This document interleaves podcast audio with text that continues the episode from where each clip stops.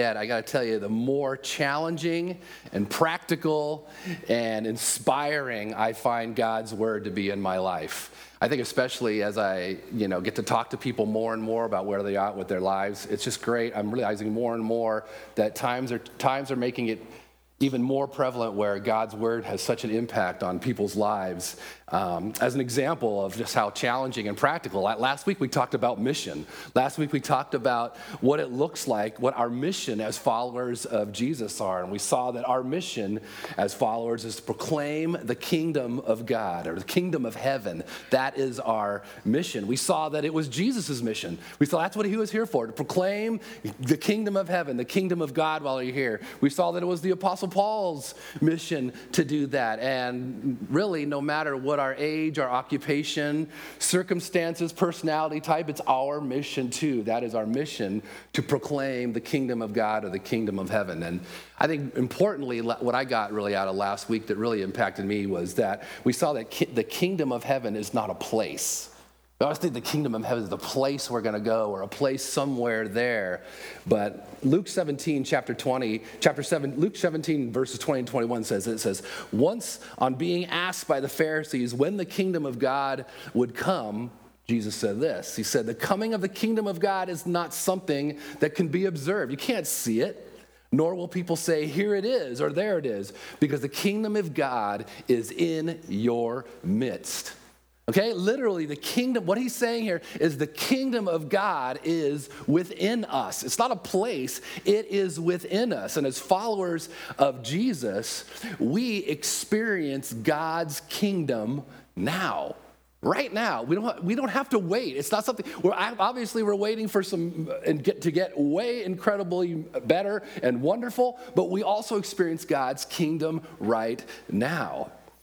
Last week I said this I said that the kingdom of heaven is God's rule and reign over the entire universe and in the hearts and lives of those to submit to his authority. It's really, a, I said, it's a life, it's what life was meant to look like when he is in charge. And it includes transferring our allegiances from the kingdom of this world to God's kingdom, from having ourselves on the throne to having God under the throne. It's living under his direction knowing that He cares for us. Now, that is challenging. And it's also inspiring to have a mission that is that huge and that impactful is inspiring. Yet, if the kingdom of heaven is something that you and I are called to live, if we're called to proclaim it, it would make sense that we should live our lives in a way that show that we belong to the kingdom of heaven. This is where this is where God's word gets really, really practical, and this is where the words, specifically of a, the longest sermon that Jesus ever gave, the Sermon on the Mount, gets really, really practical here. The Sermon on the Mount was the most, it's probably the most famous sermon that was ever preached, that ever Jesus ever gave. It's found in the Gospel of Matthew. It's three chapters long. It's a three chapter long, 111 verses of one sermon. That was a long one, I have a feeling. But it was fantastic. And really, the message of the Sermon on the Mount, I even have it up here, really can be summarized like this. The message can be summarized like how to live a life that is ded- dedicated to and pleasing God from, from hypocrisy, full of love and grace, full of wisdom and discernment. That really is, you can boil down this three chapter long sermon to this. Now that is now that's a practical sermon, I would say. That's some practical stuff.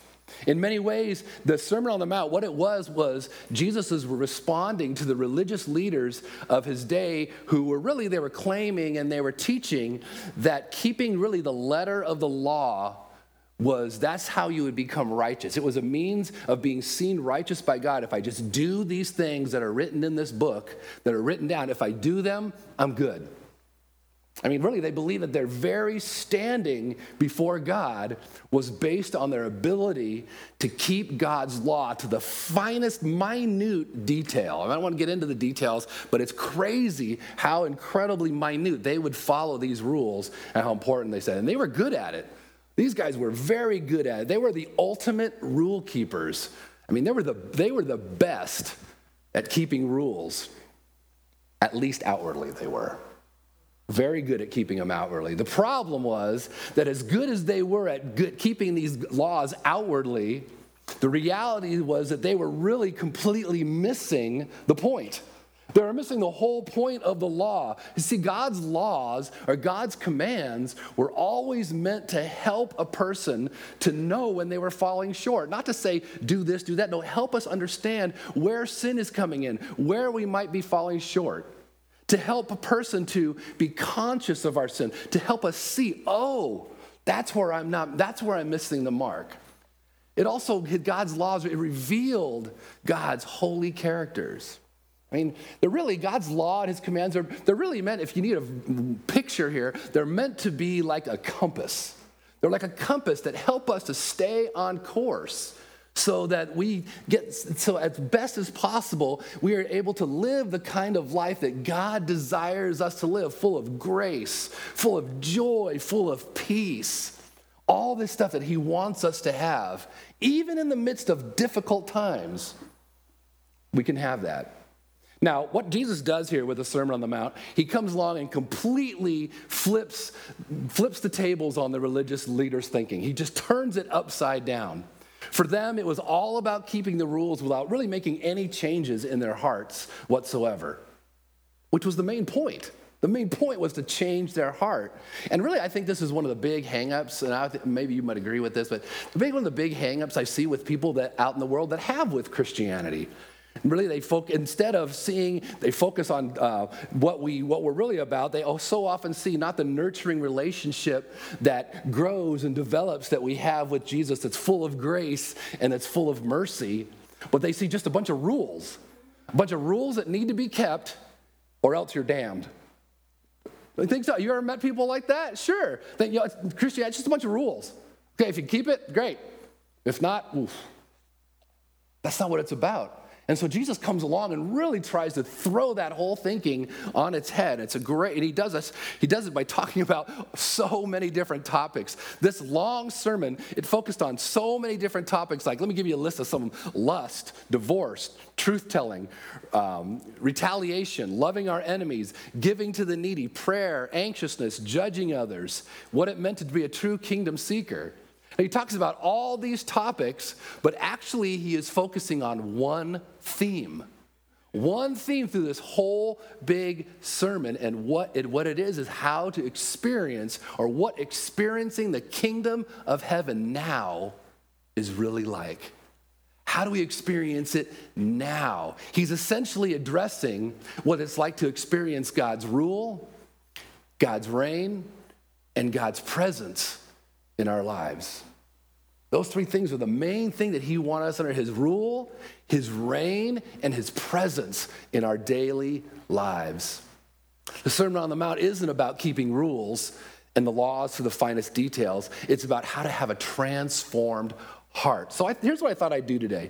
What I thought I'd do, we're going through this uh, series, we're coming to the end of it here soon. We're going to this series on uh, the basics of the faith, some of the things that are the basics of the faith. I think learning to, last week kind of spurred on even to do what this topic we're doing today, talking about what our mission would be. So thought what I'd do is take one, of all these topics, I would take one that he covers in his sermon just to kind of wet your whistle and to challenge you about this practical and inspiring section of the Bible and encourage you to go back and look at it because we maybe will do a series through the Sermon on the Mount sometime. That would take quite a while, but um, it's a great thing. So, as, and here's what we're going to do we're going to go for the first topic that Jesus dealt with, and he went right for the jugular.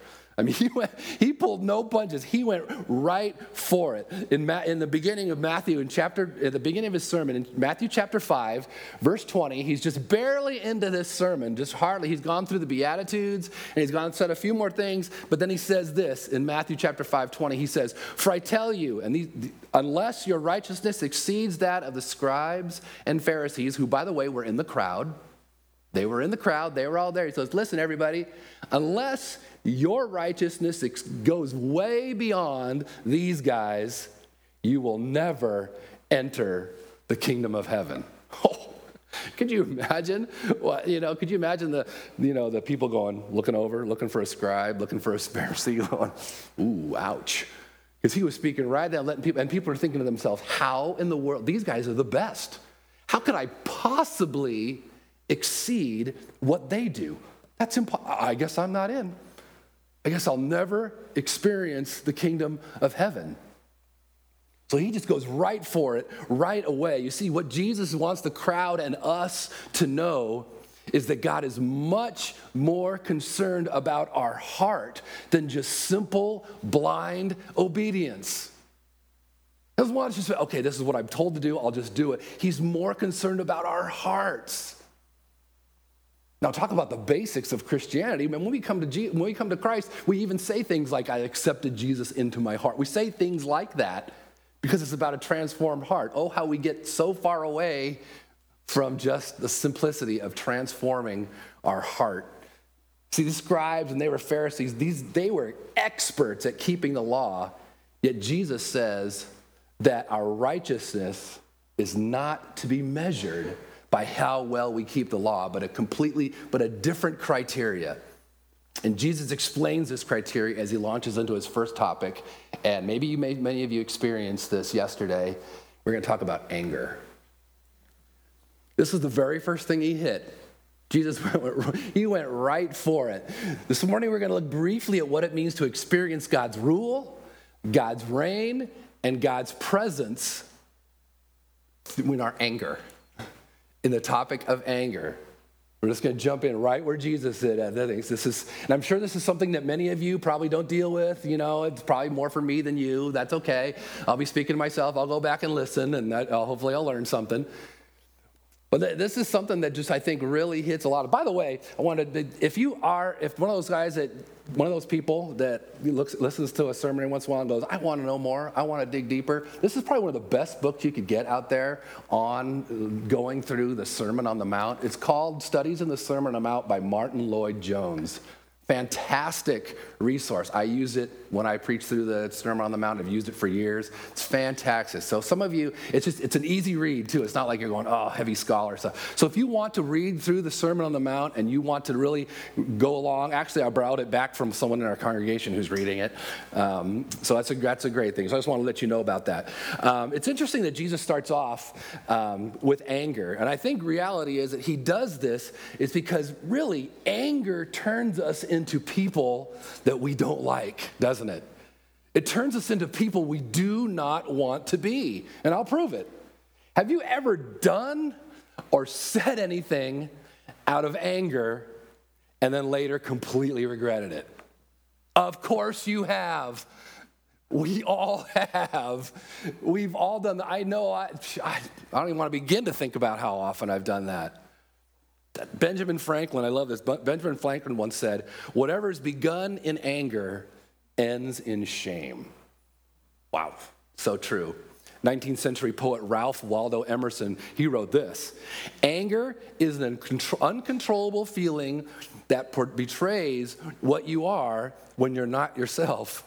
Anger is that powerful internal force that blows out the light of reason. Isn't that so true? You know, one of my biggest regrets as a father, I have four sons, all in their 20s. And really, one of my biggest regrets as a father is how often I reacted to my children in anger. You know, the truth is, I was a yeller. Um, did that more than I wished I would have. Um, I hated who I was when I did it.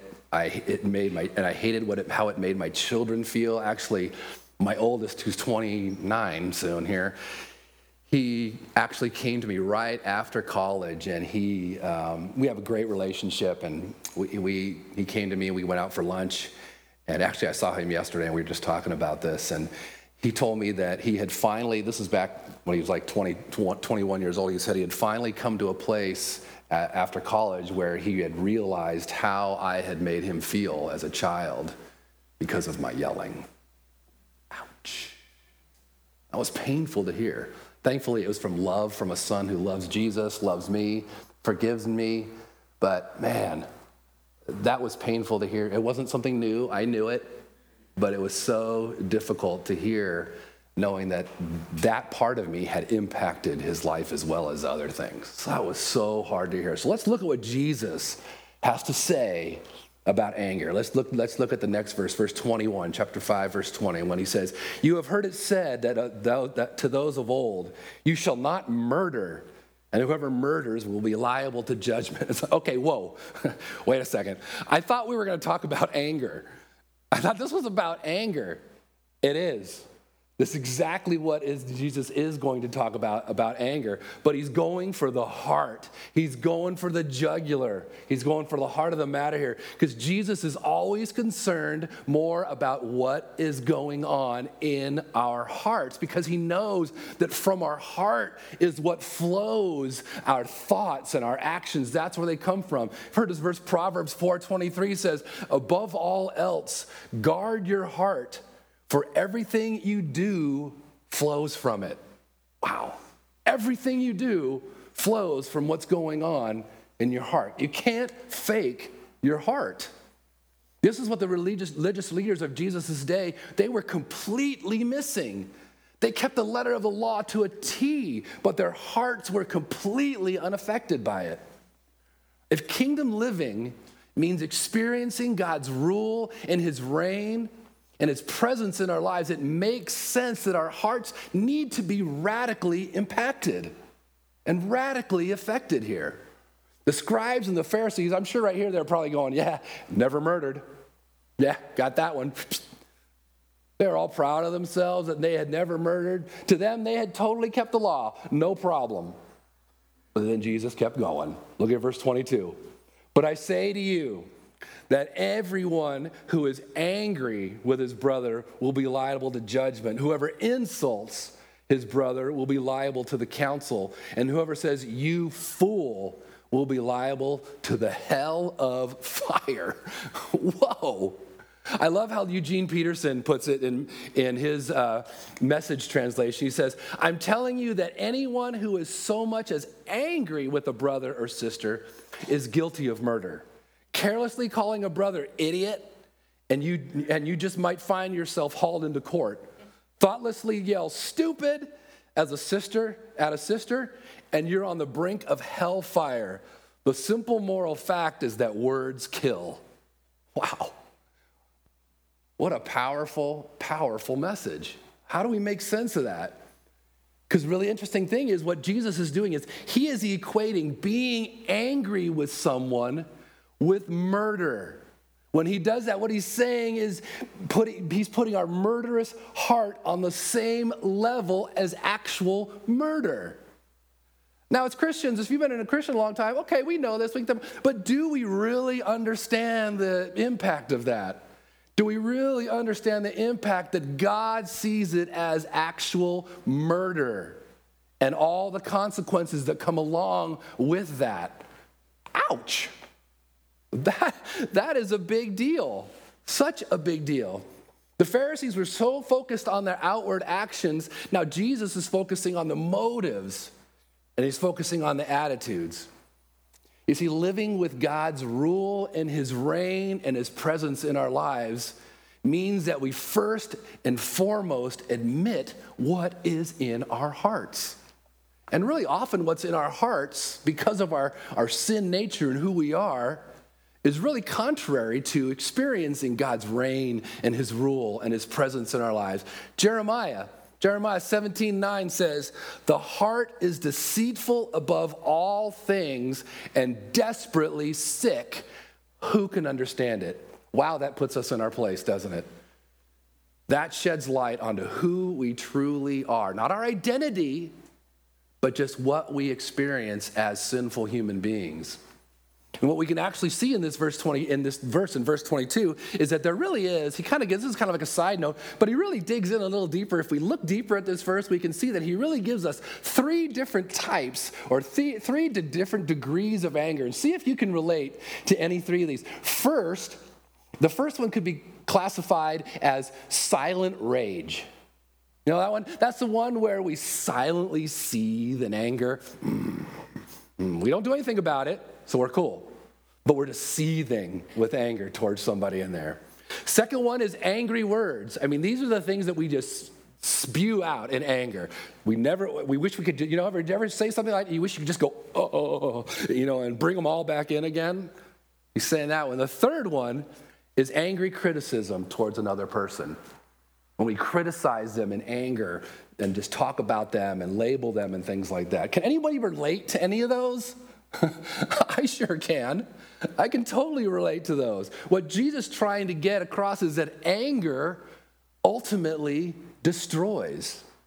It destroys our ability to focus really on anything except our anger. Have you ever been really angry at somebody before? You just you're just you're just mad. And you're and you've tried to just I say I'm, I'm just going to move on. I'm going to move on with that day, and I'm going to focus on something else. How hard is that? It is so hard, isn't it? You say I'm just to be I'm just to put it aside. It is so hard. That's what anger does. It gets us off of anything but that. It's just so difficult. And the enemy knows that. This is the thing. We talked about spiritual warfare a couple weeks ago.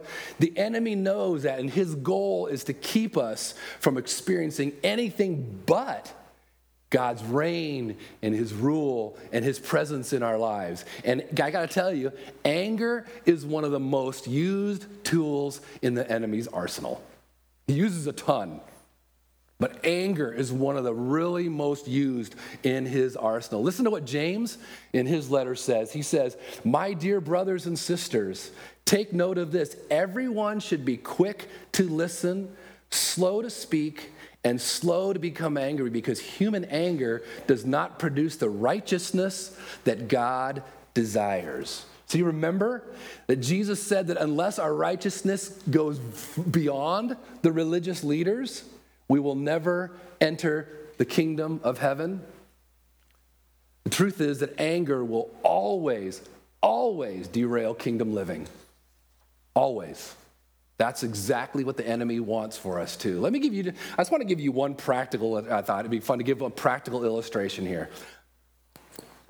Really about how um, anger can really negatively impact our lives. One of the things that I was reading about this week is anger, and, and this is something I've studied in the past also, anger really impacts our ability to have empathy. It has a huge impact on us. Empathy is it's the ability to feel what another person is feeling. It's really this being able to truly understand and share another person's experiences and their emotions, okay? That's what empathy is.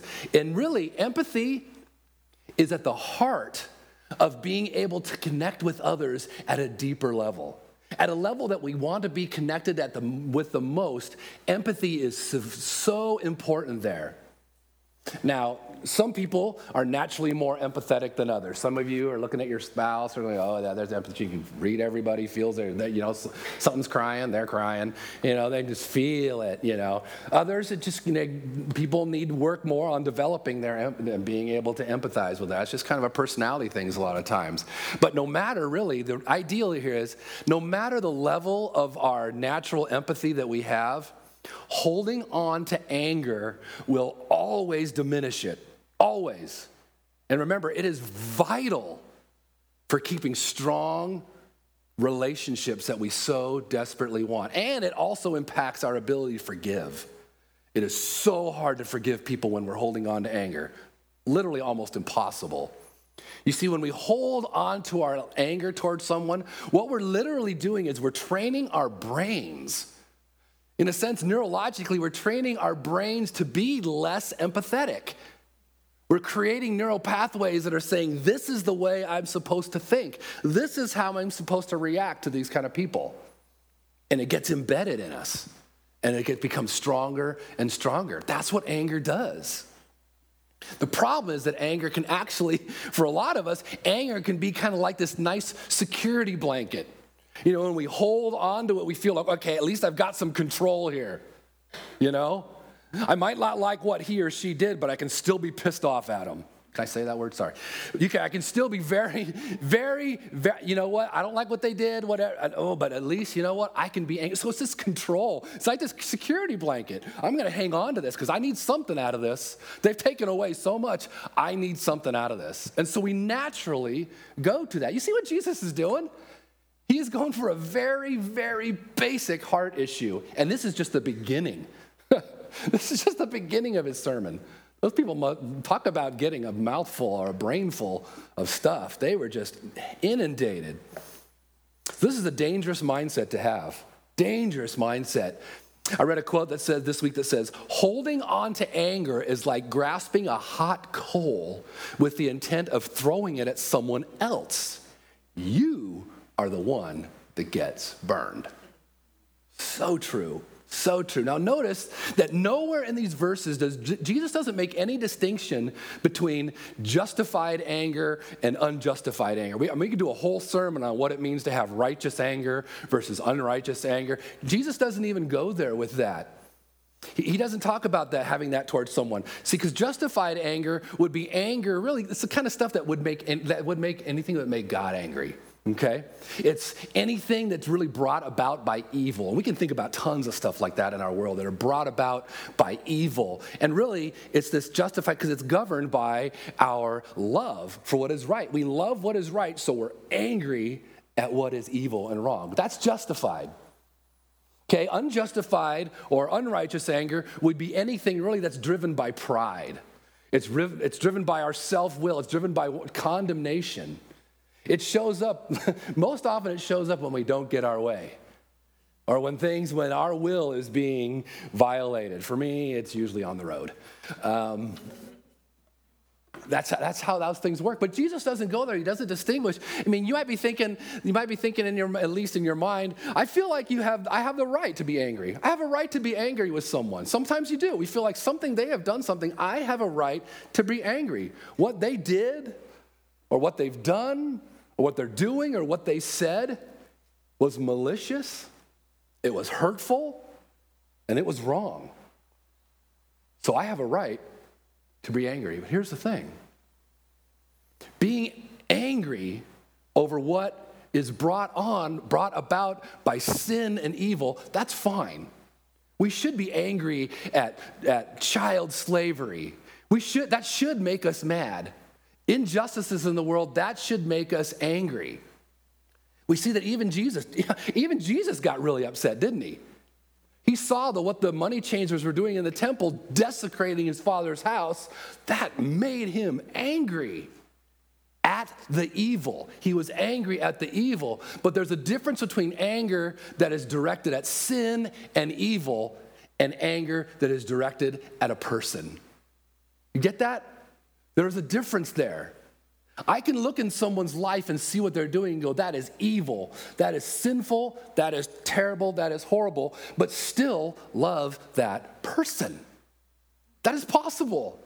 As a believer, we can do that to separate that. I didn't have time this week, but I wanted to look up um, one of those stories of like Corrie ten Boom or one of those gals. Corrie ten Boom, you know, people, you know, being, she was in a, a, concentration camp with her sister. Her sister died there in the concentration camp.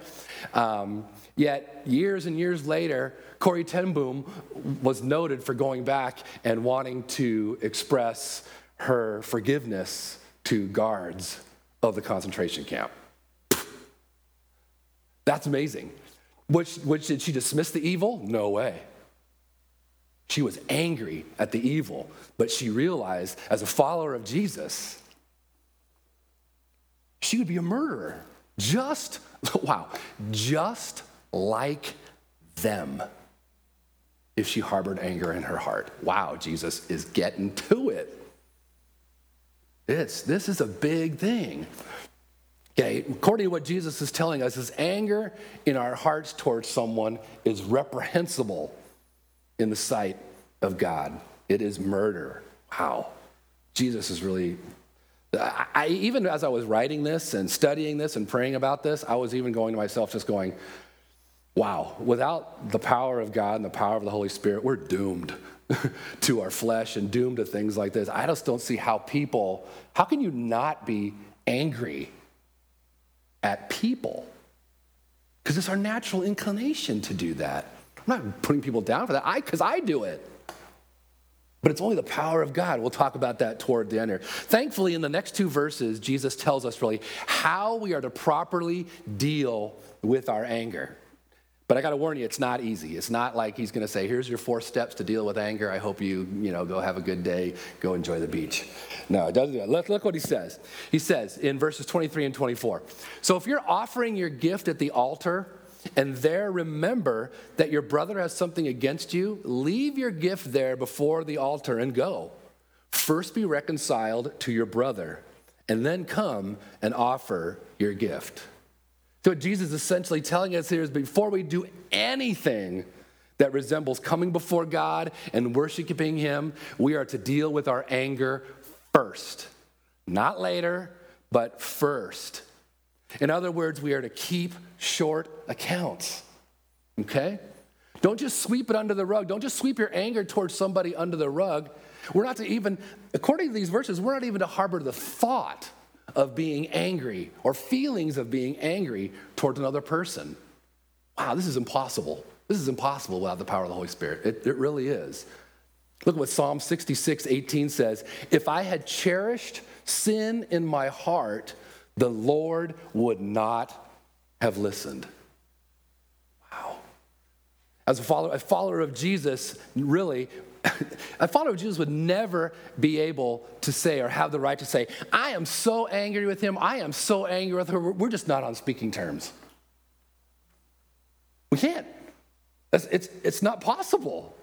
To say I'm a follower of Jesus and I'm really truly trying to live out his reign and his rule and presence in my life, but I've got someone in my life that I'm angry with and we're just not, and I'm not going to deal with it, incongruent. It's not possible.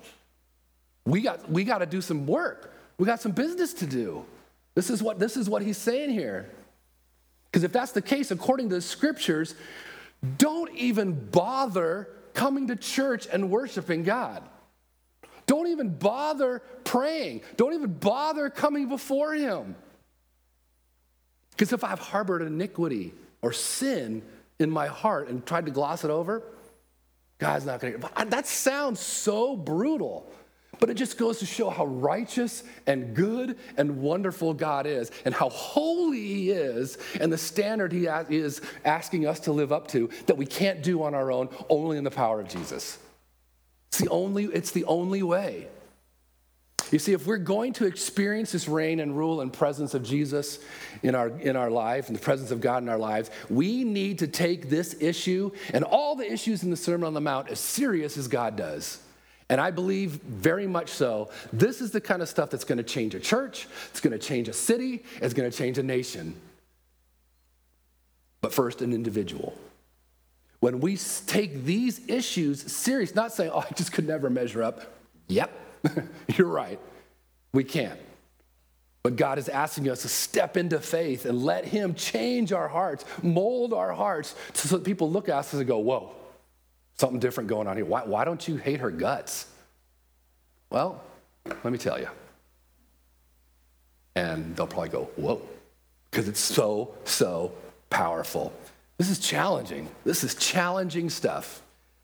I encourage you are you holding a grudge or anger towards somebody? I mean, we all have times when we're doing that. We all do. If so, my hope for this this morning is that this would be a challenge for us to deal with it and to deal with it now. Because we see in the last two verses here, and we finish up soon. The last two verses is why this is so vital, why it's so important that we follow through. Look at verses 25 and 26. They see this. Come to terms quickly with, with your accuser while you are going with him to court, lest your accuser hand you over to the judge, and the judge to the guard, and you be put in prison. Truly I say to you, you will never get out until you've paid the last penny. What Jesus is saying here is that holding on to anger will ultimately lead to our freedom being taken away from us. It will be taken away. We will not be, we will not be free at all to experience his rule and his reign and his presence in our lives because our hearts will become hard and we'll be living truthfully in a state of rebellion. Ephesians chapter 4 Verse 26 and 27 says this Be angry. So, so it's not wrong to be angry, but do not sin. Do not let the sun go down on your anger and give no opportunity to the devil. Now, this word opportunity here in the Bible is really means it's a place or a location. Or if you read the NIV Bible, it says it give him a foothold. Don't give him that foothold. Like any rock climbers here in the room? Anybody rock climb? All right, nobody. Um, that's okay. When you rock, I used to take students rock climbing all the time, and um, when, when we'd go to these places, I've taken them to Yosemite and different places to rock climb. Inevitably, what I found you always had to help people, adults and young people, when rock climbing, is that we always assume that when we get on a rock and start climbing, that I need to pull myself up to get to the next level. Always feeling that's what I got to do. When the reality is, we got to look for the footholds because which muscle is bigger, this one or this one? This one for sure. So when you're rock climbing, you want to get a good foothold because you've seen those videos of those guys like spiders when they're rock, they're just jumping around. They're not doing it all with their arms. The majority of it's coming from their legs. They get a good foothold, they get a good placement with their foot, and they move forward from there. That is exactly what anger allows the enemy to do in our lives, according to the Bible. It allows the enemy to get a foothold or a place to begin doing some real dirty work. Because once he's in there, it's like getting his foot in the door, and we don't realize why did my life, why is life going sideways? Why is everything, why, don't, why is my Bible so boring? Why is I hate. Chances are, maybe we've given him a foothold in our using allowing our anger just to fester or try to push it under the rug. Jesus saying, no, deal with it. Don't give him a foothold. Devil likes to use that. He likes to eh, use that as a, as a place to entry into our life to do some damage. The freedom that comes from living, kingdom living, for many of us, begins with confronting our anger. Some of you in this room need to confront your anger. And we could go, if we kept on in the Sermon on the Mount, we could say, some of us in this room need to deal with our lust. Some of this room need to deal with, it. I mean, it would just go on like crazy. And it would sound like it would be discouraging, but it's really encouraging because Jesus gives us the power and the strength and the ability to overcome in all of these areas. So, how do we do it? How do we do How do we begin to do this, to deal with our anger? Well, first, we begin by admitting our anger to ourselves and to God. When I was, um, one of the churches that I worked at has a real strong um, recovery program. And then when I was in my MFT program in uh, grad school, spent a lot of time around um, talking about AA. What a phenomenal ministry AA is, Alcohol, Alcoholics Anonymous. Just a great um, and then I remember one year, and actually I've been through the 12 steps myself. Just I thought, man, these things look so practical and so good. I recommend every single person go through the 12 steps. I'm serious. It's, it's an amazing, based originally on biblical principles.